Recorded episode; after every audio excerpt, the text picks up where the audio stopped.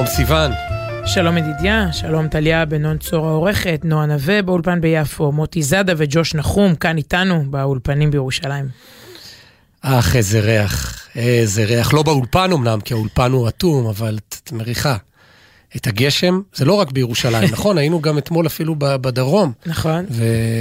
וירד שם גשם. אתה קורא לזה גשם. אני מדבר על הריח, למה את דוגמת? גם הטפטוף עושה את הריח. היורה, וואו, זה אחד הריחות באמת העמוקים ביותר, מעוררי הזיכרונות ביותר, ואצלי באופן אישי, אני יודע שזה לא כל כך בקונצנזוס, אבל גם הריח המשמח ביותר. כי יש כאלה שאומרים, וואו, צריך להוציא את המעילים, את הסוודרים, ומה יהיה, ומתי הקיץ, ונלך שוב לים, ואני אומר, איזה... אני אומר, זהו, זה מה שאני אומר. הריח, נתמקד בזה. הריח והשמש, לא, השמיים אפורים, זה פשוט כיף. ולא חם. ולא חם. רגילים לצאת פה כזה, לרוץ בשמש, כזה חצי להזיע, ואז להיכנס לאולפן הממוזג, היום זה היה... נכון, זה עולם אחר.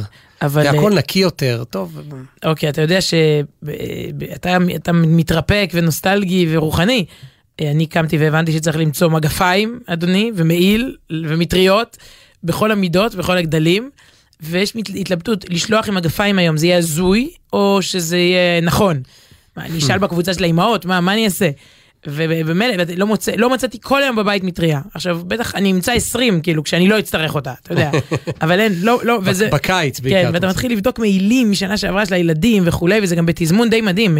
התחלנו להגיד משיב הרוח ומוריד הגשם, זה מה שבחג התחילו להגיד את זה בתפילה, זה השתנה בשמחת תורה. בשמחת תורה מתחילים לומר זה. ביום שני. התחלנו להזכיר את הגשם, משיב רוח, מוריד הגשם. שככה התמלאו כל התפילות במהרה. כן, למרות שאת יודעת, זה עדיין חצי קלאץ', כי בעצם יש שני אזכורים לגשם בתפילה, פעם אחת מזכירים, ובפעם השנייה מבקשים, ואנחנו עדיין לא מבקשים, זה כזה... אתה יודע מתי מבקשים?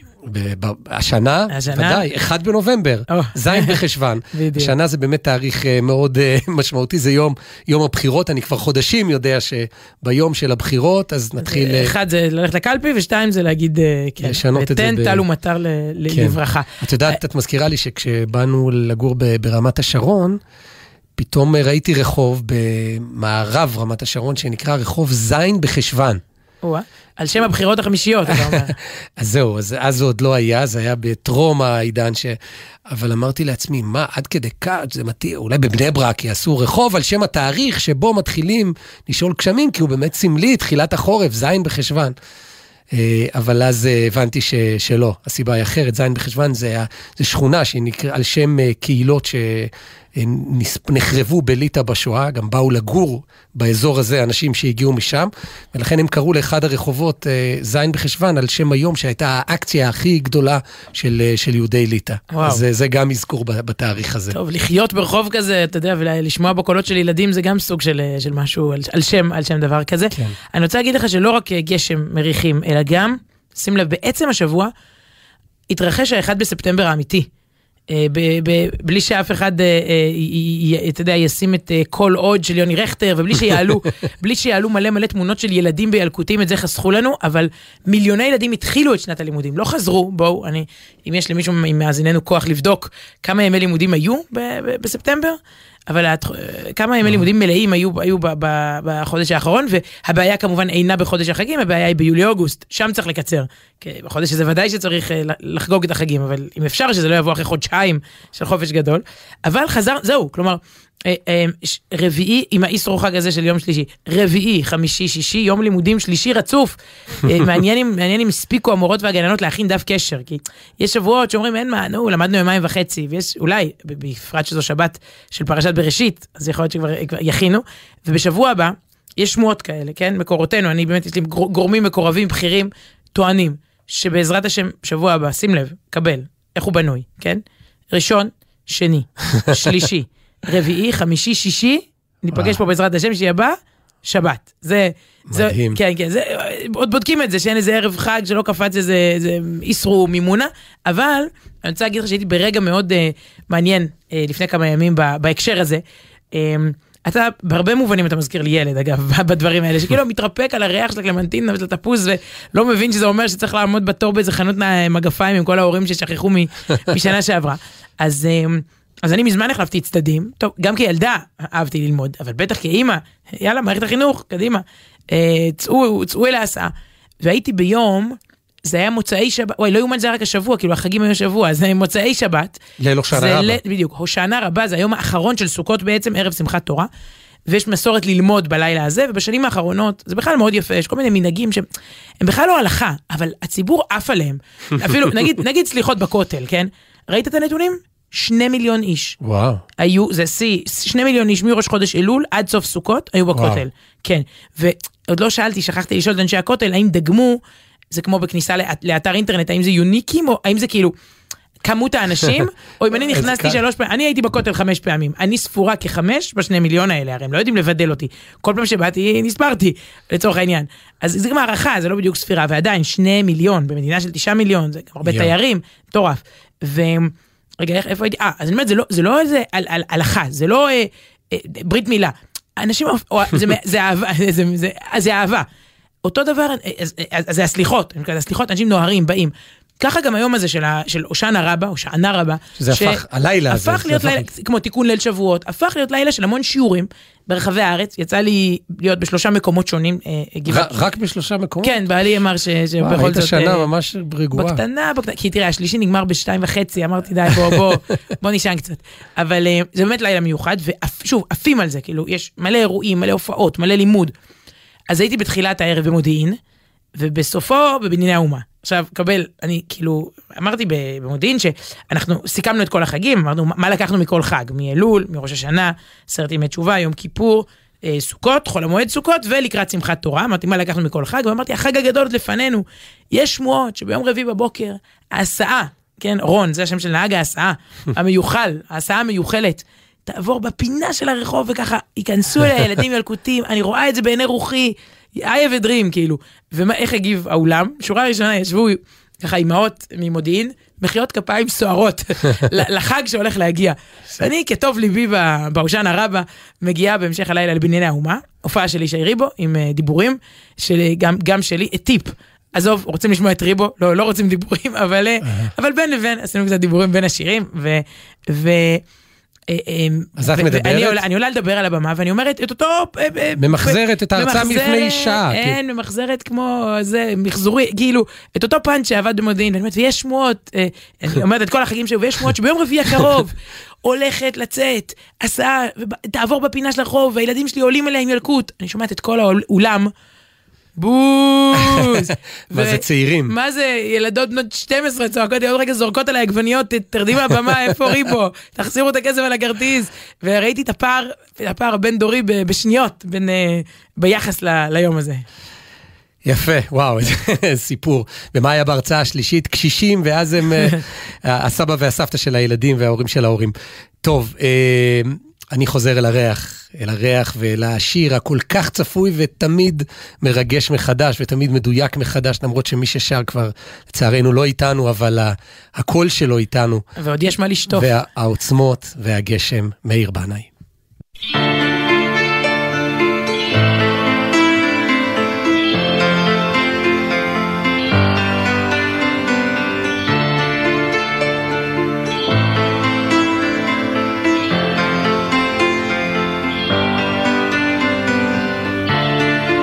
כביש אספלט מול חומה קבצנים בפינה אני צועק בכל העיר שיסתכלו עליי רק עליי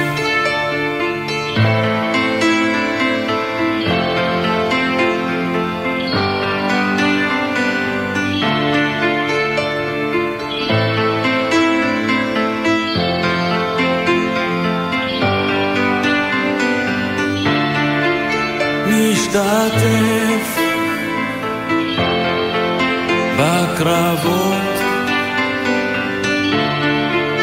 ניצחונות, מעבלות, אני צועק בכל העיר שנסתכלו עליי, רק עליי.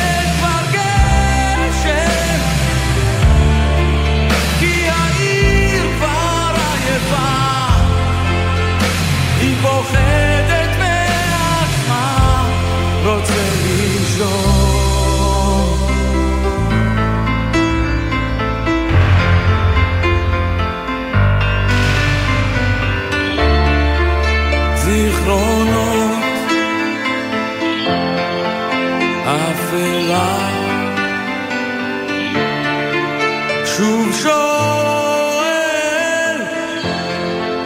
אין תשובה, אני צועק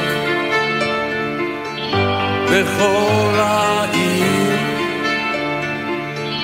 שהסתכלו עליי, רק עליי.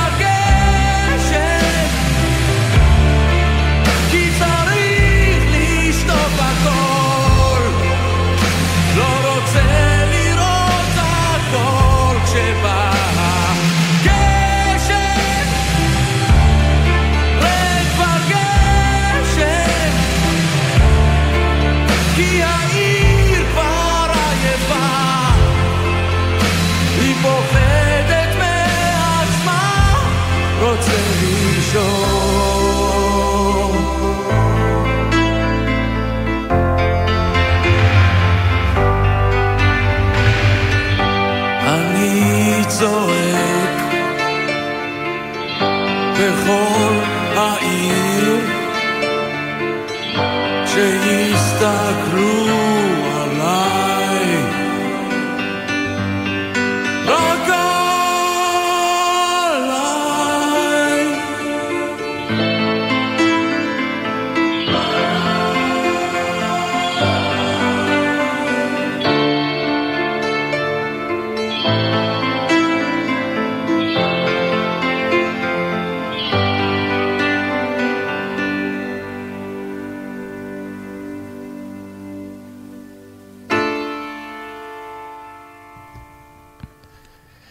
גשם, מאיר בנה, אני פתאום, תוך כדי השיר שאני שומע בפעם המי יודע כמה, פתאום מתחדש לי שזה בעצם שיר לקיץ, לא לחורף. הוא שואל גשמים, גשם, רד כבר גשם, בשיא החום. הוא שר את זה כשיבש, אין שם גשם, נכון.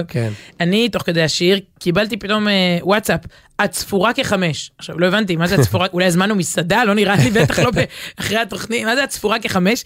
כותבת לי רחלי חדד, שהיא מנהלת ההדרכה של מנהרות הכותל המערבי, ואז אני הבנתי שהכוונה היא לכניסות, אמרנו ש2 מיליון איש היו שם, ואני אמרתי, לפחות 5 פעמים הייתי בכותל, אז היא אמרה, לא, אותך ספרו 5 פעמים, אז כתבתי לה בחזרה, קודם כל, אז את ספורה כ-1000, כי אם את מנהלת שם את ההדרכה, אבל איך בכלל סופרים? אז היא כתבה לי, זה לא סתם, זה המשטרה באמצעות עמדות הבידוק, אז זה אומר שהם 2 מיליון כניסות, לא 2 מיליון איש, אלא 2 מיליון כניסות לכותל. כלומר, זה ממש כמו באתרי אינטרנט, אתה יודע, אם זה כניסות או מספר משתמשים. אז הם סופרים כמו הקדוש ברוך הוא, נראה לי. כל פעם שאתה בא מחדש, זה נחשב. הוא לא אומר לך, היית פה באלף אלול, מה חזרת עוד פעם? מה באת לברכת כהנים? יפה. טוב, אתם זוכרים את כל ההחלטות, את כל התוכניות, כל אחרי החגים, זה הגיע. זאת אומרת, אין מנוס. עם כל הכבוד לקסם של הגשם והריח. איזה יום היום? אחרי החגים. אחרי החגים, ואין כבר את הכפתור של אזכר לי בעוד שבועיים. ועד כל שנה, זה רעיון שלך, נכון? נזכר בזה בכל שנה מחדש, שאתה מגיע עם המון החלטות טכניות, נגיד ליום הראשון של אחרי החגים, היום בבוקר, אין, אני מחזיר את הטלפון, מסדר את ה... זאת אומרת, מחזיר טלפון להוא, מארגן את ה... קובע את התור לזה, עושה את ה... כן, את כל הדברים, ואז כאילו, זה מה שאני הולך לעשות הבוקר הזה, אחרי החגים, מלא החלטות טובות, ואז אתה מגלה שאתה עצמך האחרי החגים של מישהו אחר. פתאום אתה מותקף בדברים שאנשים רוצים ממך, שתסדר. בעודך רודף אחרי אחרים, כן, אחרים רודפים גם אחריך. נכון, זה שלי או שלך? אני לא זוכרת, מרוב סינרגיה בתוכנית הזאת. טוב, אז הדוקטור יחיאל הררי, שהוא... רגע, אני רק אגיד, מישהו ממש התנצלה לי השבוע, חיפשנו אחת את השנייה 3 ימים, אשכרה 3 ימים, והיא כתבה לי כזה, סליחה, אחרי החגים, את יודעת. כאילו, זה ימים הכי גם אינטנסיביים, כי שוב, גם היא אחרי החגים של אחרים. תראי, הפעם בכלל זה אחרי הבחירות, לא כאילו יש... רציתי להגיד, אמרנו שיש שבוע כזה, ראשון, שני, שלישי, תהנו ממנו מאוד מאוד. כי שבוע אחרי, ראשון, שני, בחירות. והיום שבו באמת צריך חופש, הוא לא יום הבחירות, הוא היום שאחרי הבחירות, ובו לכאורה כל המשק כאילו עובד, אבל שלא דבר על חמישי, שאז בטח יכריזו כבר על הבחירות השישיות, וכולי וכולי. אז תהנו מהשבוע הקרוב. כן. טוב, הדוקטור יחיאל הררי הוא מה כותב על ענייני, הוא לא, הוא דוקטור, אבל... דוקטור לחסידות, כן, לנפש וחסידות. כן, הוא לא היסטוריון של החסידות, אולי גם, לא, אבל הוא כותב על הנפש בראי החסידות, על דברים אקטואליים של עכשיו, הוא כותב בדיוק על העניין הזה, הכותרת היא המדריך לעצלנות, והתזמון לא מקרי. לאחרונה פגשתי חבר שעובד במשרד ממשלתי, בשנים האחרונות הוא מלא תשוקה, לתחום מסוים של בריאות וספורט, הוא שומע פודקאסטים, משנה נתונים, עורך טבלאות, הוא חולם שיום אחד הוא יעזוב את משרתו הקבועה, כן, במשרד ממשלתי, וימצא את פרנסתו במה שהוא רואה כשליחות חייו. אבל הוא לא עושה את זה. למה? כי חלומות גבוהים, מימוש פוטנציאל, אמון בעצמי, בסוף הכל מתנקז להתגברות על עצלנות, על מרפות ועל דחיינות.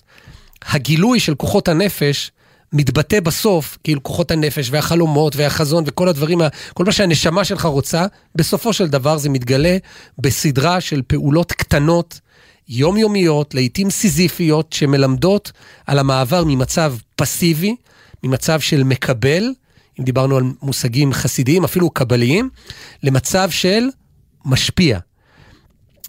המעבר הזה כרוך לפעמים בכתיבת עוד רשימה בבלוג, אם הוא מדבר על החבר הזה שלו שחולם יום אחד לעשות איזה מיזם בתחום הספורט, אז לכתוב עוד רשימה בבלוג, להיעזר במישהו שמלווה בתחום הזה, בניית אתר תדמיתי, העלאת סרטונים והרצאות, פעולות שהחבר שלי מתקשה לעשות בעיקר בגלל שהוא מתעצל.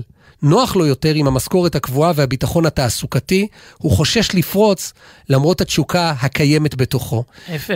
טוב, לא בטוח שהוא צריך לעזוב את משרתו, לצאת אל הלא נודע. נכון, הוא לא נכנס עכשיו לסוגיה של להיות, איך זה, שכיר או עצמאי, אבל הוא אומר, חבר הזה כבר החליט, הוא לא עושה את זה, בגלל איזו עצלנות, ובאמת פה הוא יורד לשורשי העניין, ומנסה לבודד גם מהי עצלנות, ומהי לפעמים חולשה אחרת, שהיא פחות חמורה, הוא מתחיל בנזקים של העצלות, האדמו"ר מפיאסצנה, רבי קלונומוס קלמן מפיאסצנה, נחשב לחלוץ דרך בתחום החינוך, בכמה מהספרים שלו, הוא פונה בצורה ייחודית לתלמידים, הוא מנסה לעזור להם להתנער, ממידות לא רצויות, בעיניו עצלות, היא מידה מאוסה ובזויה. אגב, קדמו לו חז"ל שגינו את המידה הזאת, אבל הוא כותב, כרקב בעצמות את הכל היא מחלה, נטייה לעצלות גורמת לאדם לאבד את ערכו ומעלתו. אין וקום בנפש, אין חלל ריק. כשהאדם לא מתגבר על העצלות, אז כוחות אחרים משתלטים על הנפש. המחשבות שלו בורחות בלי שליטה, החרדות תופסות אחיזה, חוסר האמון שלו בעולם ובאדם מתפשט. העצלות מונעת מהאדם לגלות את כוחותיו ולנצח את הקרבות הפנימיים שלו. היא מחלישה אותו בכל התמודדות.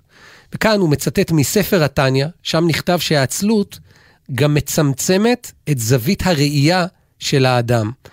על פי הרמב"ם, אין הנבואה שורה, תקשיבי טוב, אם יש לך חלומות להיות נביאה, להתקדם לנביאה, אין הנבואה שורה לא מתוך עצבות ולא מתוך עצלות, אלא מתוך שמחה. כלומר, הנביא צריך להתנער מרגשות שחוסמים אותו, כדי להיות מסוגל להתנבא, לקלוט את הנבואה. אנחנו כמובן לא נביאים, כותב הדוקטור יחיאל הררי, אבל כדי לזכות גם בהשראה, בפתיחת הראש, בפתיחת הלב, בזווית ראייה חדשה, אנחנו לא יכולים להיות בתנועה של עצלות כלפי החיים.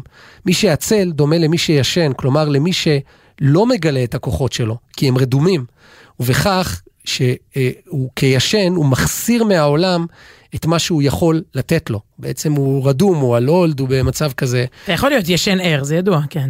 בעיקר בכיתות לימוד. כן. יכול להיות ער ישן. בתורת החסידות מדברים על יסוד האפר כיסוד מכביד, ושוב, זה מושגים של חסידות.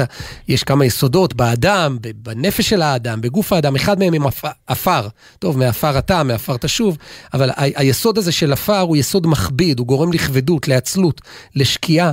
דמיינו את האפר כחומר שמכסה את מקור החיות של האדם. בנפש פנימה, לכל אחד ואחת יש מעיין נובע של תשוקה, התעוררות, כוחות יצירה חבויים. זאת הנחת היסוד החשובה ביותר. אין אדם שאין בו מעיין, אלא שלא אצל כולם המעיין הזה נובע. יש כאלה שהמעיין שלהם מכוסה בשכבה אפעבה של אפר ואבנים, שכבה עבה של חסמים וכניעה לכוחות השגרה. לכן הם צריכים לחפור לעומק ובנחישות להסיר את האפר והאבנים כדי לגלות את המעיין שנובע בתוכם. יש כאלה שהמעיין שלהם מכוסה בשכבה דקה בלבד של אפר, כך שאין צורך לחפור לעומק כדי לגלות את המעיין, רק צריך לטטא קצת את השכבה הדקה שמסתירה את הנביאה של המעיין. עובי השכבה שמכסה את מעיין החיים והתשוקה הוא כעוצמת העצלות שחוסמת את האדם, ואיתה הוא צריך להתמודד. אמור לי כמה אפר יצטבר עליך ואומר לך מי אתה. לפעמים אני תוהה מה... לפעמים אפשר לעשות פוק, אז זה מי אפר, את יודעת, קצת אבק. כן. לא, אני תוהה לפעמים, באמת, זה מעניין, מה גורם ל... אני יושבת לפעמים בישיבות, ואתה יודע, ישיבות פורמט, או תוכניות, או קונספט, ובונים תוכנית וזה. ואני מסתכלת כזה מהצד, ואומרת, מעניין אם משהו מכל מה שמדברים בחדר יקרה. עכשיו, מה הגורם? לפעמים ממש כן, ישבתי במקום, אתה יודע, אם זה עיתון חדש, אם זה, לא יודעת מה, תוכנית חדשה, לא יודעת מה, וזה קורה, ווואלה, כל כך הרבה פעמים גם לא, כאילו, אז מה, זה מזל, זה סייעתא דשמיא, או שזה... נתת דוגמה מתחום, אמרת, ישיבות פורמט בטלוויזיה, זה תחום שהוא בכלל נודע לשמצה, אני לא מכיר, האמת היא תחומים אחרים במדעים מדויקים יותר, אולי במקומות יותר מסודרים, איך הוא אמר, הוא עובד במשרד ממשלתי, אבל תחום הטלוויזיה הוא תחום כזה שאפשר לכנס פגישה, שמתאמים אותה איזה חודש, וקובעים ביומן עם המון גורמים, יושבים, אפילו באיזה בית קפה, ואוכלים, ומדברים 3 שעות על פיתוח פורמט, והולכים איש לביתו, ואולי וזהו, אני לא מדבר על אנשים שעובדים באותו מקום, אלא שמכנסים, רוצים ליצור משהו חדש, ולפעמים אתה לא שומע מאותו, אוקיי, זהו, הייתה ישיבת פורמט. לא, ואולי זה התחלה של סרט שיזכה באוסקר, לך תדע. ממש ככה, ובאמת אין לדעת. עכשיו, זאת נקודה חשובה שעשתה לי סדר, וגם קצת הרגיעה אותי. מה ההבדל בין דחיינות לעצלנות?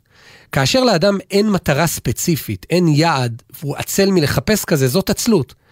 כשיש לו מטרה, כשיש לו תשוקה וחלום שהוא רוצה בו באמת, אבל הוא מתעצל מלבצע את המשימות הנדרשות לשם כך, זו יכולה להיות לפעמים רק דחיינות. למשל, אם החלטנו לבצע פעילות גופנית, ואפילו הגדרנו יעדים, אבל אנחנו מתקשים להוציא את עצמנו לפעילות, זאת דחיינות. אם אנחנו לא מגדירים אפילו מטרה כזאת, זו עצלות. זאת אומרת, אני חושב שהוא מתכוון יותר לעצלות מחשבתית כזאת, לא לחשוב, לא... נכון, לא, העצלות הכי גרועה היא עצלות בראש, לא לחשוב. או למשל, כשאני לא רוצה למלא דוחות מס חודשיים, ודוחה זאת עד הרגע האחרון, זאת לא עצלות. גם הדחיינות כאן מובנת, והיא לא מדאיגה. למה שאדם ירצה להשקיע מזמנו, בדבר שמשעמם אותו, שלא משתלם לו? הוא לא רוצה לעשות את החשבונות, הוא צריך לעשותם, ולכן הוא יעשה אותם כשלא תהיה לו ברירה. מה זה לא תהיה ברירה? הדוגמה שלי מהחיים שלי זה בכנסות. עכשיו ברגע זה, אולי שומעים אותנו בעיריית ירושלים, אולי זה יעזור לי במקום למלא את המסמך. היה לנו לכמה ימים, הרכב היה במוסך וקיבלנו רכב חלופי. רכב חלופי זה אומר שאין לו תו חנייה עירוני באזור של הבית שלנו.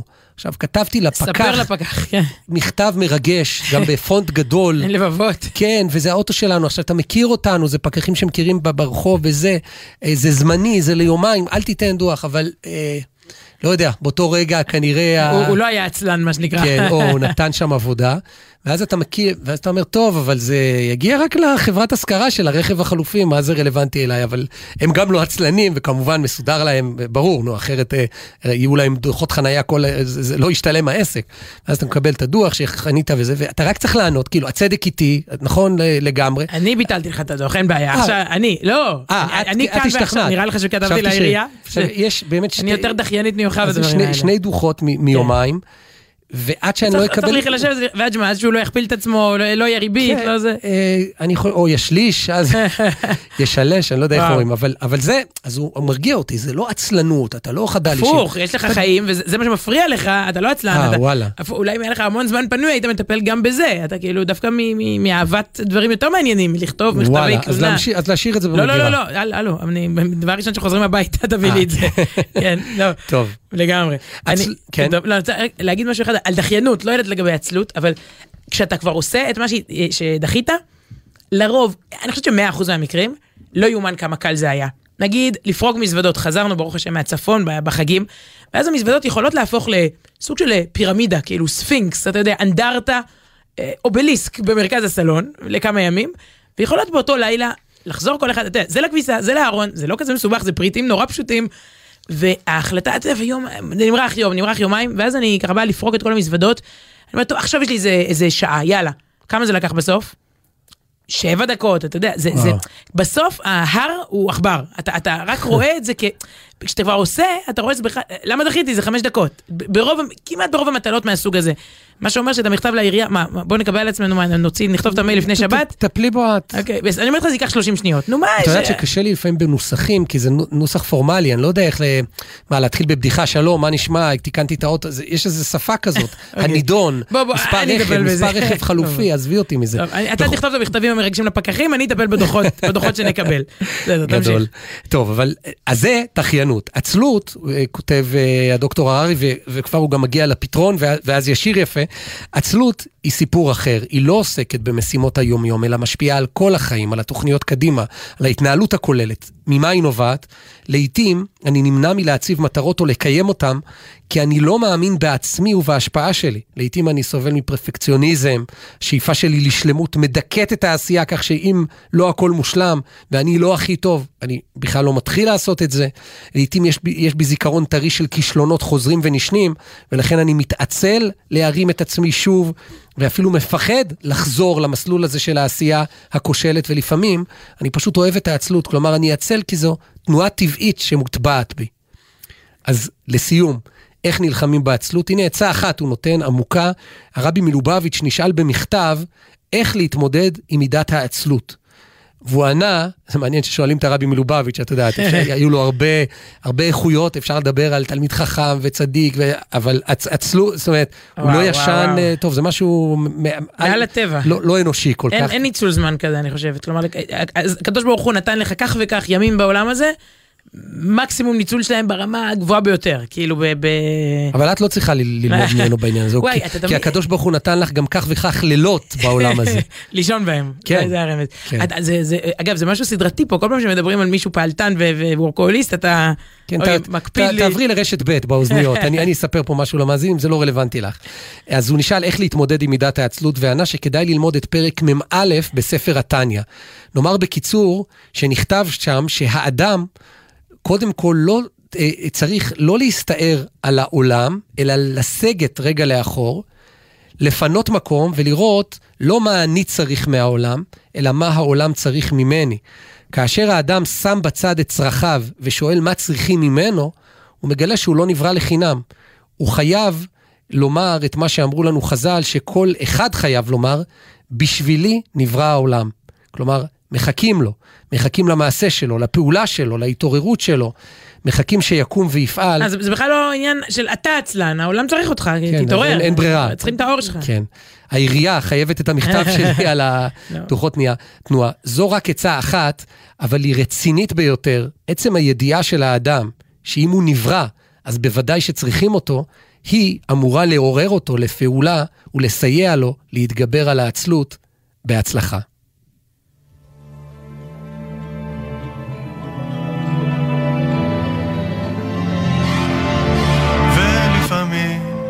החגיגה נגמרת, כיבוי אורות, החצוצרה אומרת, שלום לכינורות.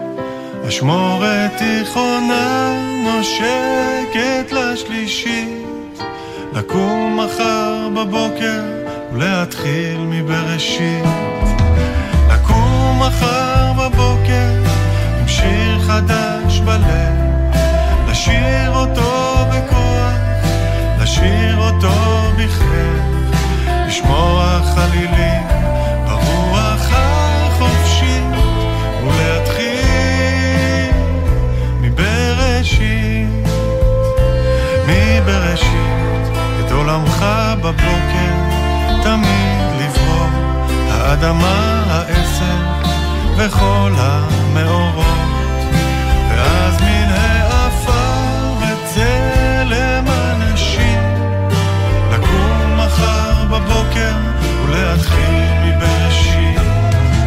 לקום מחר בבוקר עם שיר חדש בלב, לשיר אותו בכוח, לשיר אותו בכלל, לשמוע חלילים ברוח החופשי ולהתחיל מבראשית.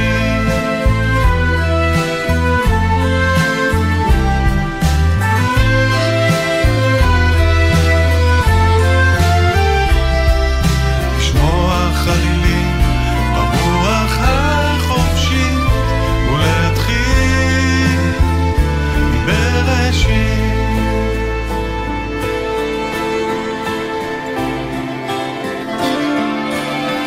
גם אצלך החגיגה נגמרת, ובחצות הביתה את הדרך קשה לך למצוא, מתוך החשיכה אנחנו מבקשים, לקום מחר בבוקר ולהתחיל מבראשית. לקום מחר בבוקר עם שיר חדש בלב, לשיר אותו בכוח, לשיר אותו בכלל, לשמוע חלילים ברוח החופשית ולהתחיל מבראשית, ולהתחיל מבראשית. מבראשית.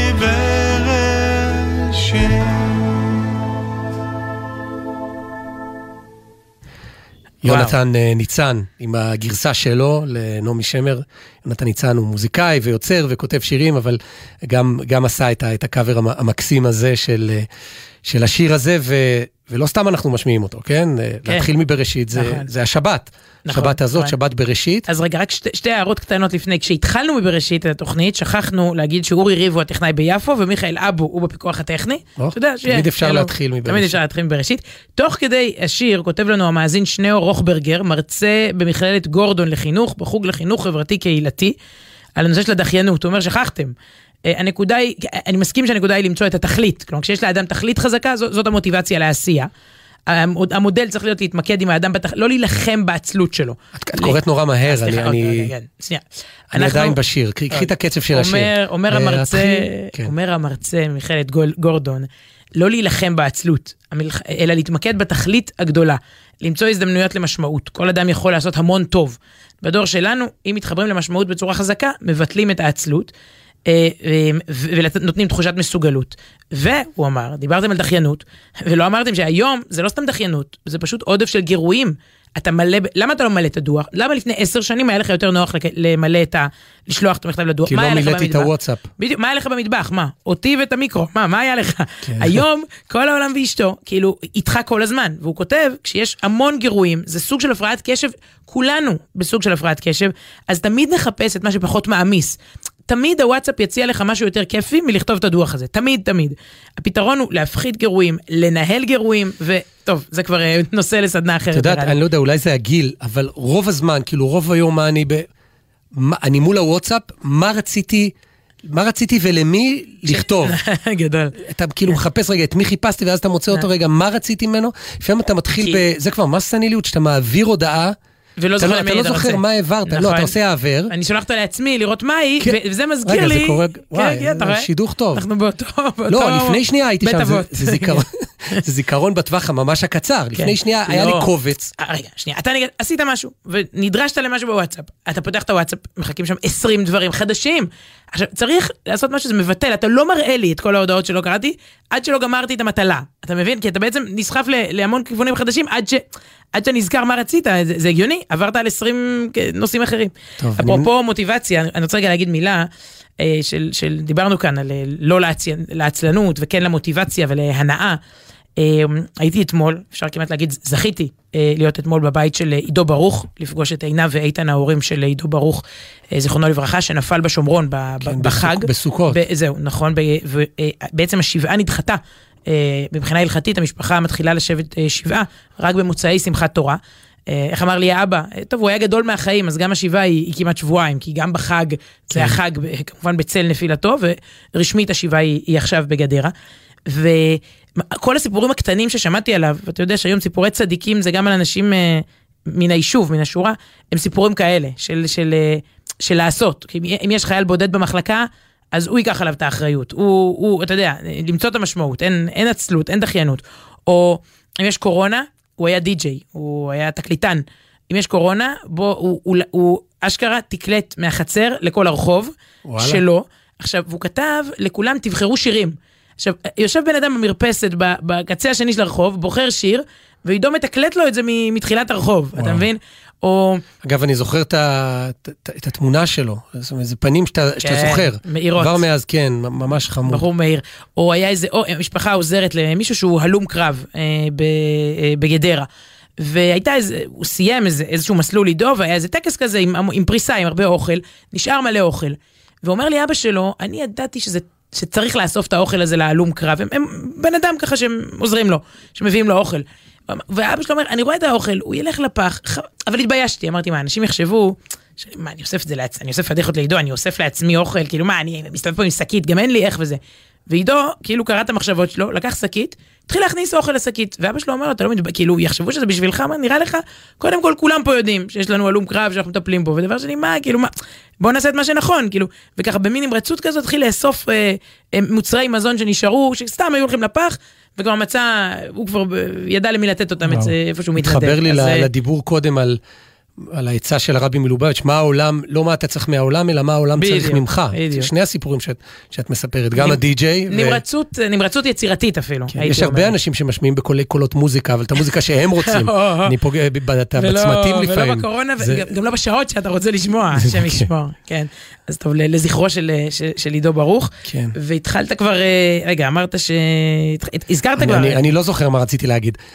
נזכרתי, מבראשית, להתחיל מבראשית. אז נתת פה איזה אגב של כמה דקות, אבל מתחילים מחר מבראשית, וזה בעצם מתחילים את התורה, פרשת השבוע, פרשת בראשית, וזאת ההזדמנות להצטרף לקריאה יומית. הרי בעצם קוראים את התורה מתוך ספר התורה, בבית הכנסת בשבת, אבל במהלך כל השבוע, בכל יום, לומדים חלק שביעית מפרשת השבוע. ביום ראשון, אמרתי, יש שמועה שיהיה שבוע הבא ראשון, שני, אז יש ראשון, זה ראשון, את הקטע הראשון בפרשה, שני, שלישי, ובשבת את השביעי.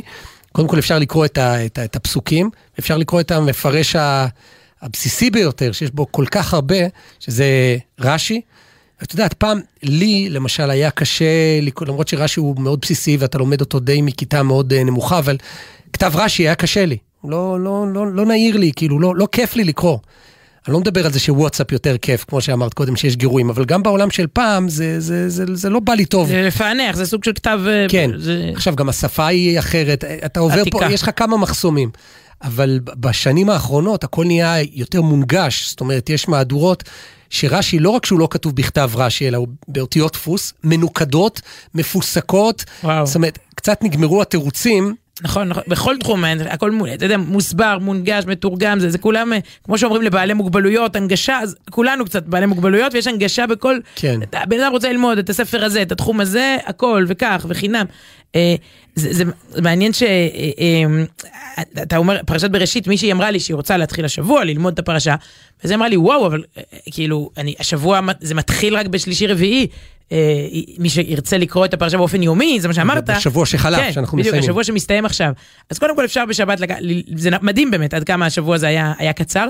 אני בדיוק נזכרתי שלבני חול, למי שגר בחוץ לארץ, וברוך השם ירושלים מלאה כרגע בתיירים, יש שכונות מסוימות. כבר פחות, זאת אומרת, כבר חזרו חלק. הם לאט לאט חוזרים, אבל חלק עוד נשארים לשבת בראשית, מה שנקרא. כן? כן, וחוזרים בכל זאת. אז יהיה לי מה זה צפוף בבית הכנסת, אנחנו הרי בשכונה הירושלמית, שהיא, האוכלוסייה שלה, אתה יודע, אנחנו בסוכות הזכרת ככה גבית, שהיינו בצפון, ובשכונה שלנו, באזור נחלאות, שערי חסד, אנשים מזכירים את הבתים שלהם לתושבי חול שמגיעים, אנחנו לא עשינו את זה, אבל כשבאתי באמצע סוכות, היה לי משהו לקחת מהבית בירושלים, והגעתי לרחוב שלנו, והרגשתי כמו מישהו שחוזר מהמלחמה, הביתה לעיר, אני לא רוצה להגיד החרבה, אבל כאילו כל האוכלוסייה השתנתה, לא הכרתי את האנשים, לא ברחוב, לא בבית הכנסת, התפללתי תפילת ערבית, אנשים אחרים לגמרי ממדינה זרה, בשפה זרה, בקושי נכנסתי שם, אבל זה מקסים, בעצם עלייה לרגל, אחרי שנתיים, 3, שהם לא היו בגלל כן, כן, וזה לא רק בירושלים, נתניה שמעתי, זה יותר צרפתית מאשר אנגלית, שכונות מסוימות שאתה ממש כבר צריך דרכון כדי להיכנס אליהן בירושלים, ברוכים הבאים, מוזמנים להישאר אגב, כן, אבל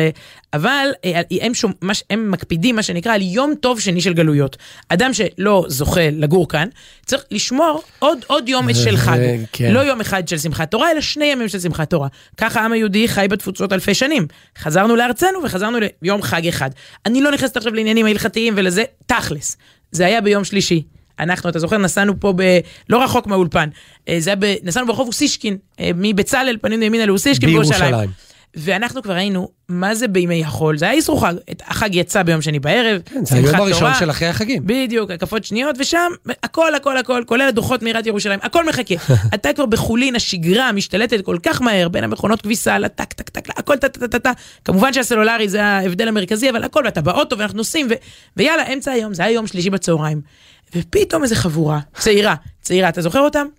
הלכה ככה על המדרכה, לפחות הם לא הלכו על הכביש, על המדרכה, בנונשלנט של הרוגע, בשלווה, גם בגדים של שבת שחר. בגדים יפים חגיגים, אבל זה יותר ההליכה מהבגדים, משהו כזה, ואני הסתכל, זה היה הזיה, ואתה מסתכל ואומר לי, הם עדיין בחג, עצרנו ככה לידם, הקשבנו, ואכן מדובר בבני חול. ללמדך שההבדל הוא כל כך מהותי לפעמים, בין קודש לחול. אני לא יכולה להסביר מה, זה לא רק הבגד היותר חגיגי שלהם, זה היה אוויר, הם היו עדיין בבועה, הם היו במוד, במצב הפעלה, יש מצב טיסה, מצב זה, מצב קדוש, הם היו בבועה שלהם, ביום טוב שלהם, עכשיו לראות מבחוץ, אתה יודע, אתה כבר בשיא החולין, מסתכל על זה היה מעניין, בקיצור. טוב, עוד מעט נשמע עוד שיר בראשית, היה לנו לקום מחר בבוקר, נעמי שמר, ומנעמי שמר לאהוד מנור והבראשית שלו, אבל לפני זה אני חייב באמת כאיזה סוג של מיסיונר, קמפיינר, אני לא יודע מה ההגדרה המדויקת, אבל אני לא יכול ליהנות לבד, והזכרנו את ההתחלה החדשה של פרשת בראשית, שרלוונטית באמת לכולם, לכל יהודי באשר הוא, הדופק הזה של פרשת השבוע, יש משהו שהוא יותר מאתגר, אבל אני לא יכול שלא להזכיר אותו, ביום חמישי, השבוע, מתחילה מסכת חדשה בדף היומי, דף היומי זה סדר, זה גם סוג של דופק עולמי, שמאות אלפי יהודים בכל העולם לומדים את אותו דף גמרא, כבר 99 שנים, המיזם הזה של רבי מאיר שפירא, בדיוק עכשיו בראש השנה מלאו לו 99, אנחנו בתוך שנת 100. וואי, מה שאתה תעשה פה בשנת 100. אני אפקיע, זה יהיה ימי שידורים בגלי צהל. זה יהיה 50 שנה למלחמת יום כיפור קצת, ו100 שנה על הדף היומי, אבל באמת זאת הזדמנות, כי אחרי שורה של מסכתות קצת מאתגרות, ביום חמישי הזה אתם מוזמנים להצטרף למסכת נדרים, שהיא יחסית יותר ידידותית למשתמש, ושוב גם יש גמרות מנגישות, ויש אפליקציה שנקראת פורטל הדף היומי, עם שיעורים, מוקלטים, ומי שזה רלוונטי לו, יפה. אז נתתי פה כמה... זרקת מראה מקומות, יפה, כן. יפה. ושבת בראשית, אגב, שקוראים בה את פרשת בראשית, כתוב עליה דברים מאוד גדולים בספרים, שבת מיוחדת, היא משפיעה על כל שבתות השנה, נהוג לעשות באיזה משהו מיוחד, אתה יודע, והשבוע הייתי באיזה פורום, שמישהו אמר, כן, שבת בראשית, איזה בגד חדש, איזה משהו, איזה אורחים, איזה משהו להוסיף לסעודה, עוד מנה, ומישהו אמרה, לא, לנו יש קבלה, במשפחה שלנו משהו, שאנחנו ממש נשתדל, אנחנו משתדלים תמיד, נשתדל לשבת בראשית, ממש להקפיד עליו, שנת צהריים. בזה צריכה להתחזק, מצוין. בראשית היו שמיים, בראשית היה ים כחול, בראשית היו לי יום ולילה, לילה שעות הרבה כמו חול, בראשית הייתה הארץ דשא עשב רך כשיילה, שיילה בראשית.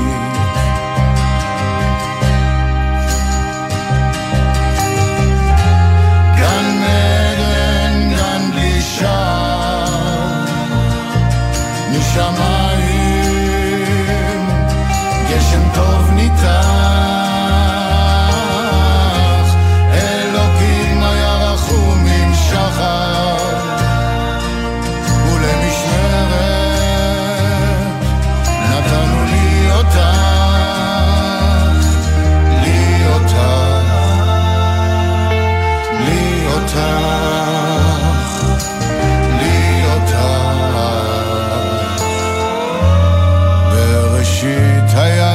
שמש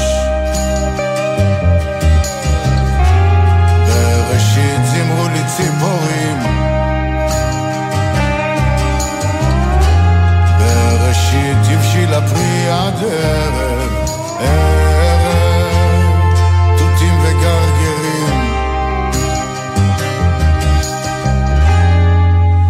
היה לי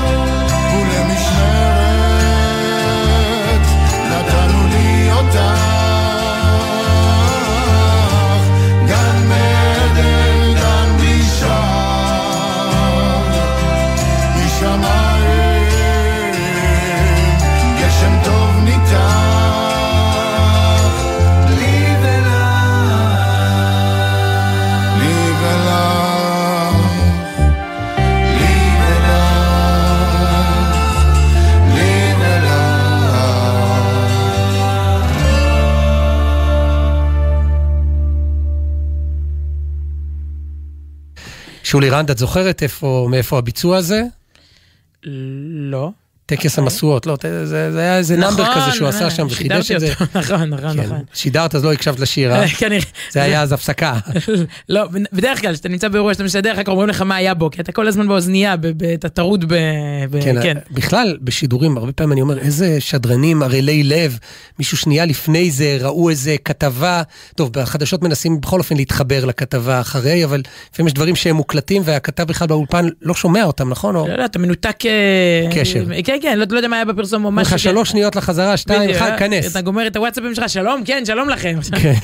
הלו, אדוני. דמעות לכם, אבל היו קודם. כן.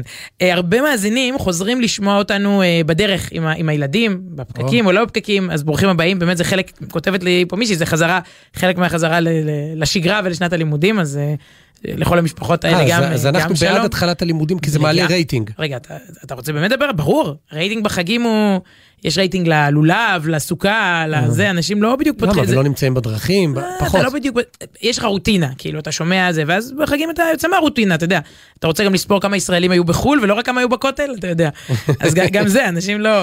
אבל אני רוצה רגע להסביר את נושא השנץ, לפני השיר, סיפרתי כאן על זה שזאת שבת בראשית, ואפשר לעשות בה משהו מיוחד, כי יש באמת עדיין הראשוניות הזאת, עדיין העולם חדש מהניילונים, במובן מסוים עדיין הכל נברא בשבת הזאת, אם זה האדם, אם זה הים, השמיים, כמובן היבשה, השבת עצמה אגב נבראת, זה גם המנוחה. מעניין, בפסיביות היא נבראת, זאת אומרת, איך היא נבראת כששובתים. צריך להפסיק לעשות. לא, כשהקדוש ברוך הוא שבת ביום הפיינח ביום השביעי. ואז נבראת המנוחה, כל הפסוקים המפורסמים של הקידוש, שאנשים יודעים בעל פה, זה בעצם בפרשה, נאמר אז כאילו, חולו השמיים והארץ וכל צבם, זה פסוק, זה לא רק הניגון של הקידוש, אז באמת כל מיני אנשים עושים כל מיני דברים לשבת, ומה שהתחלתי להגיד לפני השיר, מישהי אמרה לי שאצלם הם מנסים ממש להתחזק, לישון צהריים ביום שישי, שזה אפילו שנץ קצר, אפילו רבע שעה, אפילו 20 דקות. זה מעצבן. למה? לא, רבע שעה, אתה קם שונא את העולם. זה פצצה,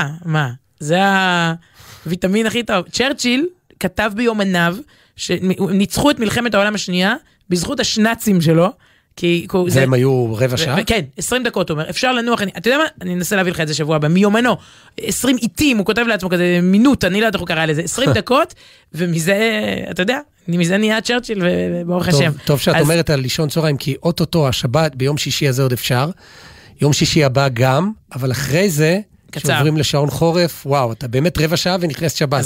אז הרבע שעה הזאת, כי לא, כדי להיכנס עירני, כדי לא לעשות אותה סוף השבוע, אלא שיא השבוע. אז אם זה שיא השבוע, שנץ קצר, כדי להיכנס עירני, לא לבוא מרוח וסרוח. אז שבת בראשית שלום לכולנו. כן, כתובת המייל שלנו. רגע, תודה לטליה בן נון צור, לנועה נווה, למוטי זאדה וג'וש נחום פה בירושלים, לאורי ריב הטכנאי ביפו, למיכאל אבו בפיקוח הטכני ביפו. פעם ראשונה שאני שם לב שלא, רק אחרי הקרדיטים אומרים את כתובת המייל, כי עצרת אותי, אז עכשיו אפשר לומר, זה בסדר. כתובת המייל שלנו היא סוף שבוע במילה אחת ב@gmail.com. שבת שלום. סוף שבוע בג'ימל, שבת שלום.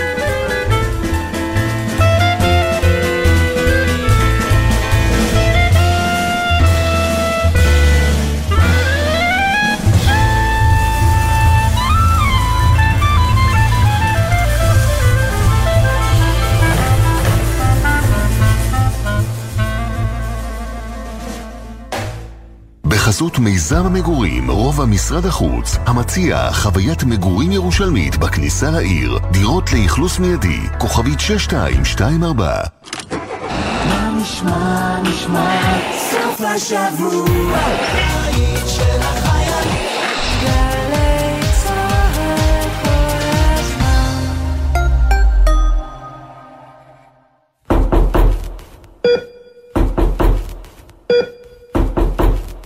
כל נקישה בדלת יכולה לשנות.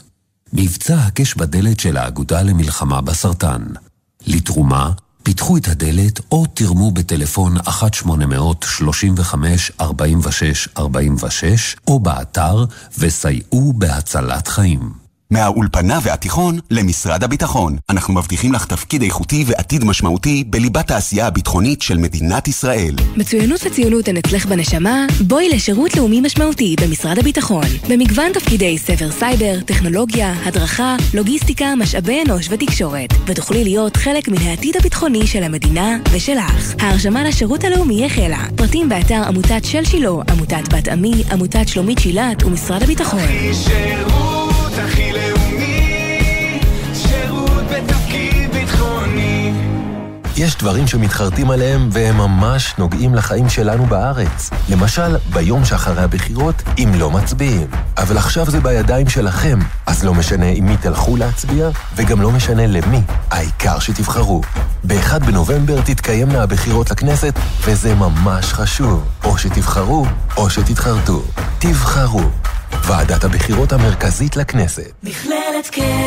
כנס שדרות לחברה וחינוך עובר למכללת K בבאר שבע. הכנס יתקיים ב-25 באוקטובר במכללה האקדמית לחינוך על שם K בבאר שבע. הכניסה חופשית. סלח לי, אתה מה זה מוכר לי? תגיד, אתה בא הנה הרבה. בשנים האחרונות הגענו להצביע הרבה פעמים. נדמה לנו שהקלפי כבר מזהה אותנו. רובכם יודעים כבר עכשיו היכן תצביעו ב-1 בנובמבר. אבל אם אתם לא ממש זוכרים, או שבשבילכם זו הפעם הראשונה, היכנסו לאתר משרד הפנים, בררו את כתובת הקלפי ובואו להצביע. הקלפי שלכם כבר מחכה. אני לגמרי מחכה לזה. מוגש מטעם משרד הפנים.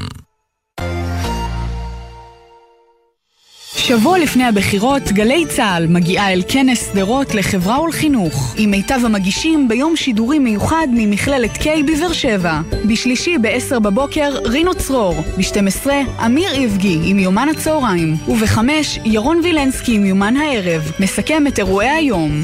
כנס שדרות לחברה ולחינוך תשפ"ג בגלי צהל. מיד אחרי החדשות. אודיה קורן ונתן דטנר.